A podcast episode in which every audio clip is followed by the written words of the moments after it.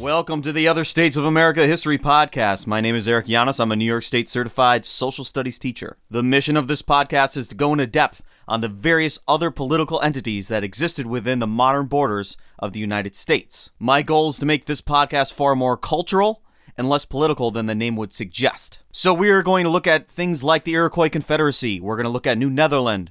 We're going to look at New Sweden. Did you even know that existed? We're going to look at that. We are going to look at the Russian Empire in America. That happened. The Republic of Texas.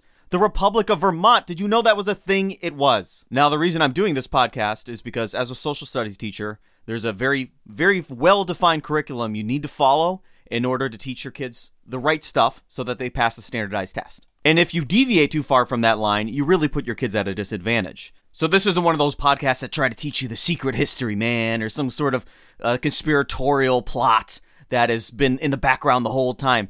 This podcast is about covering that history that was glossed over by your social studies teacher with a little more depth and maybe a little more respect that it deserves. So this podcast is really dedicated to all those students that I had who got me off on some crazy tangent that was history related, but not exactly what the course demanded. So as I said, we're going to really examine other states that existed within side of what is the modern day United States. And if this whole project keeps going, I might expand to North America or the whole world. Who knows where this is going to go? A question you might be asking yourself is Is this important? Well, if you're an American, yeah, this stuff is really important. And you probably missed it in school because it was one or two off sentences in your notes. Place names, river names, town names, city names, state names determined by Native American languages, and the Dutch, and the Swedes, and the Spanish, and the Russians, and all these other forces at work that you barely learned about at school are literally defining the world around you right now. I think you could probably find an example if you really looked around. You would quickly see that even the naming of things around you is far more diverse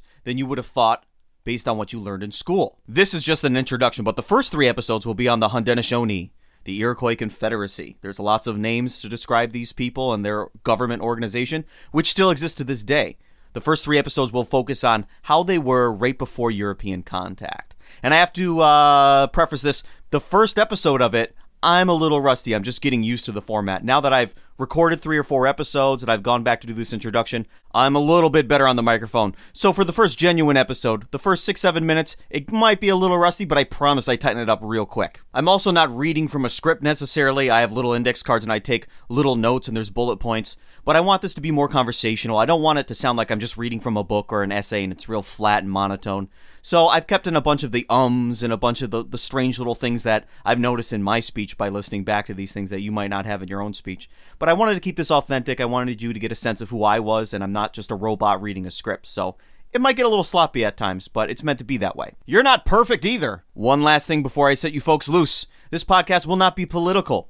I'm not a big fan of modern politics. I'm not a big fan of past politics. I'm not going to bring modern politics into the past. You won't see me jade or shade these stories that happened 300, 400 years ago with modern political aims and goals. It's not going to happen. So I'm going to try to stick as pure to the history as possible while also looking for the real humanity and stories behind it.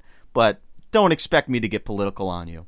All right, thank you for listening to me for this just couple of minutes here. Now, if you can bother to stand to listen to my voice any longer, you might want to check out the first episode. Thank you.